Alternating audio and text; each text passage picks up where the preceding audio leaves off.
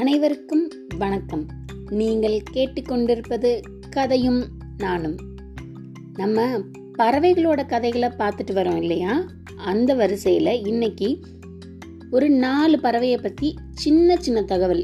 எதுக்காகனா நம்மளோட தன்னம்பிக்கையை நம்ம கூட்டிக்கிறதுக்காக. நம்ம எடையை காட்டிலும் எவ்வளவு சின்ன பறவைகள், அதுங்களுக்கு இருக்கிற தன்னம்பிக்கை நம்மளை காட்டிலும் ரொம்ப அதிகமாக இருக்குது. அதுக்கு உதாரணமாக சுருக்கமாக ஒரு நாலு பறவைகளை பற்றி இன்னைக்கு பார்க்கலாம், சின்ன இடைவேளைக்கு அப்புறம்.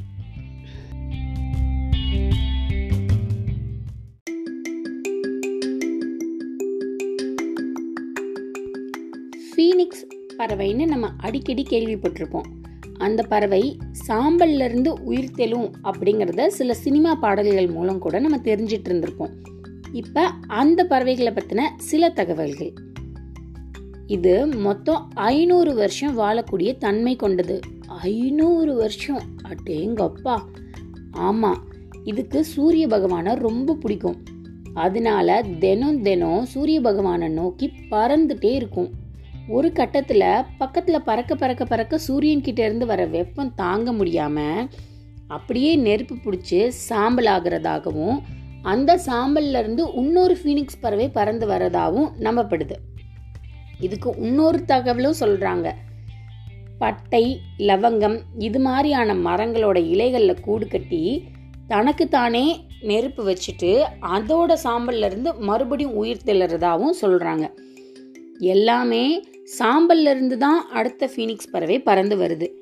இதோட உண்மையான பேர் ஃபினோன் அப்படி தான் இருந்தது ஆரம்பத்தில். அதுக்கு அர்த்தம் என்னன்னா மரணத்திலிருந்து உயிர் தெழும் அப்படிங்கிற அர்த்தம்.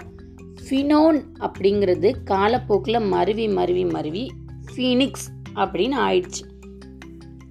இது அரபு மற்றும் கிரேக்க நாடுகளில் இருந்தது. இந்த பறவை ரொம்ப ரம்யமாக பாட்டு பாடும். காலையில் சூரியன் உதயத்தும் போது பாடும், அதே மாதிரி அதோட இறப்பின் போதும் அது பாட்டு பாடும். இந்த பறவைகள் இப்போதைக்கு இந்த உலகத்தில் கிடையாது. வாழ்ந்துட்டு இருந்த காலத்தில் அந்த பறவையோட கண்ணீரை கூட எடுத்து நம்ம காயங்களுக்கு மருந்தாக போட்டால் காயம் ஆறி போயிடுமா. இதை விட இன்னொன்று, பறவை சின்னதாக இருந்தாலும் அதோட எடையை காட்டிலும் ஜாஸ்தியான எடையுள்ளதை இந்த பறவையால் தூக்க முடியும். அதுக்கு ஃபீனிக்ஸ் பறவைகள் ரொம்ப சிறந்த உதாரணம். இப்போ அடுத்த பறவை நம்ம பார்க்கலாமா? அடுத்தது பான் ஸ்வாலோ. ஸ்வாலோங்கிற பறவைகளில் மொத்தம் அஞ்சு அஞ்சு பறவை தான் இருக்கு. அதில் பான் ஸ்வாலோ அப்படிங்கிறது ஆஸ்திரியா எஸ்ட்ரோபியாவோட நேஷனல் பேர்ட், தேசிய பறவையாக பார்க்கப்படுது. உருவத்தில் கிட்டத்தட்ட நம்ம சிட்டுக்குருவிக்கு கொஞ்சம் பெருசாக அவ்வளோதான் இருக்கும். ஏன் இந்த பறவை ரொம்ப சிறப்புன்னு கேட்டால், இந்த பறவை அர்ஜென்டினாவிலேருந்து கலிஃபோர்னியா குறைஞ்சபட்சம் எட்டாயிரத்தி முந்நூறு கிலோமீட்டர் எட்டாயிரத்தி முந்நூறு கிலோமீட்டர் வருஷா வருஷம் பிப்ரவரி டு மார்ச் மாதம் இந்த பறவை இங்கேருந்து அங்கே இடம் இடமாற்றம் செய்யும். இவ்வளோ தூரம் பறந்து போகும்போது கீழே இருக்கிறது பசிபிக் கடல் இருக்கு. அந்த கடல் மேலே அது எப்படி நிற்கும்? ரொம்ப தூரம் பறக்க முடியாதுல்ல. பறந்துட்டே இருக்கும்போது அதுக்கு ரெக்க வலிக்கும். எவ்வளோ தூரம் தான் பறக்கிறது.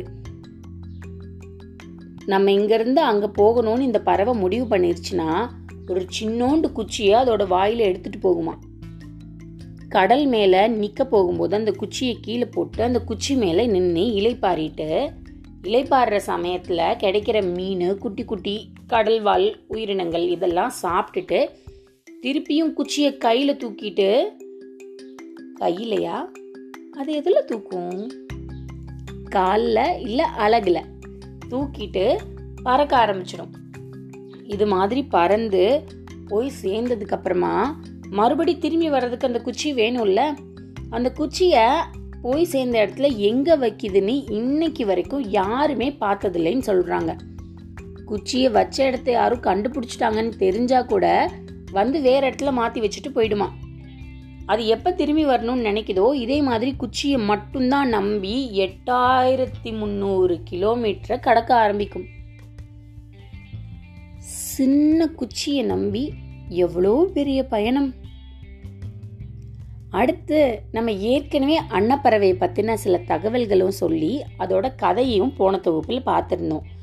அதோட ஒரு சின்ன கூடுதல் தகவல் என்னன்னா, எப்போவுமே அன்னப்பறவை அப்படின்னு சொன்னாலே பாலில் இருக்கிற தண்ணியை பிரிச்சுட்டு குடிக்கும் அப்படிங்கிறது தான் நமக்கு வழி வழியாக சொல்லப்பட்டுட்டு வர செய்தி. இதில் முக்கியமாக ஒரு இது நேற்று நான் சொல்கிறதுக்கு விட்டுட்டேன். அது என்னன்னா, அன்னப்பறவைகள் எதில் வாழும்? நீர்நிலையில் வாழும் இல்லையா? நீர்நிலையில் வளர்ந்துருக்கிற தாமரை அல்லி இது மாதிரி உள்ளதில் அதோட காம்பு அப்படியே பிடிச்சிட்டு போனால் கீழே கிழங்கு மாதிரி ஒரு பகுதி இருக்கும் வேறு பக்க வேருக்கு பக்கத்தில். அதை உடைச்சா செடிக்குள்ளே, அதாவது அந்த தாமரை அல்லிக்குள்ளே இருக்கிற பால் வெளியில் வரும். அந்த பாலை மட்டும் போய் அன்னப்பறவை குடிக்கும். வெளியில் இருக்க தண்ணியை குடிக்காமல் அந்த தண்டில் வர கீழே உள்ள கிழங்க வாயால் குத்தி குத்தி குத்தி உடைச்சிட்டு அந்த தண்டுக்குள்ளே இருந்து வர பாலை மட்டும் குடிக்கும். இதுதான் பாலில் இருந்து தண்ணியை பிரித்ததா சொல்லியிருக்கலாம் நம்மளோட முன்னோர்கள். அது மறு எப்போவுமே சொல்கிறது ஒன்று, நமக்கு வந்து சேர்றது ஒன்றா தானே இருக்குது. மருவி மருவி மருவி மாறியும் போயிருந்துருக்கலாம். ரெண்டாவது ரெண்டாவது இல்லையே, நம்ம மொதல் இது ஃபீனிக்ஸ், ரெண்டாவது பென்ஸ்வால், மூணாவது அன்னப்பறவையோட சின்ன தொகுப்பு பார்த்தாச்சு. இப்போ அன்றில் பறவைகள் அப்படின்னு ஒன்று இருக்குது. அன்றில் பறவைகளோட அர்த்தம், ஒரு பறவையும் இன்னொரு பறவையும் ரெட்டையர்கள் மாதிரி சேர்ந்தே இருப்பாங்க. எந்த அளவுக்கு சேர்ந்துருப்பாங்கன்னா, தூங்கும்போது கூட ஒருத்தங்க மூஞ்சி ஒருத்தங்க பார்த்த மாதிரியே தான் தூங்குவாங்களாம். இந்த பறவைகள் நம்ம யாரும் கண்ணில் பார்த்ததா இது வரைக்கும் இல்லை. பட் நிறைய புராணங்கள் அத்தனையிலையும் அன்றில் அப்படிங்கிற வார்த்தையை குறிப்பிட்டிருக்காங்க. விளையாடும் போதும் சரி, தூங்கும் போதும் சரி, இறை தேடி பறக்கும் போதும் சரி, ரெண்டும் ஒன்றை விட்டு ஒன்று விலகி போகாமல் ஒன்றாவே தான் இருக்குமா. இதுதான் சில பறவைகள் பற்றின தகவல்கள்.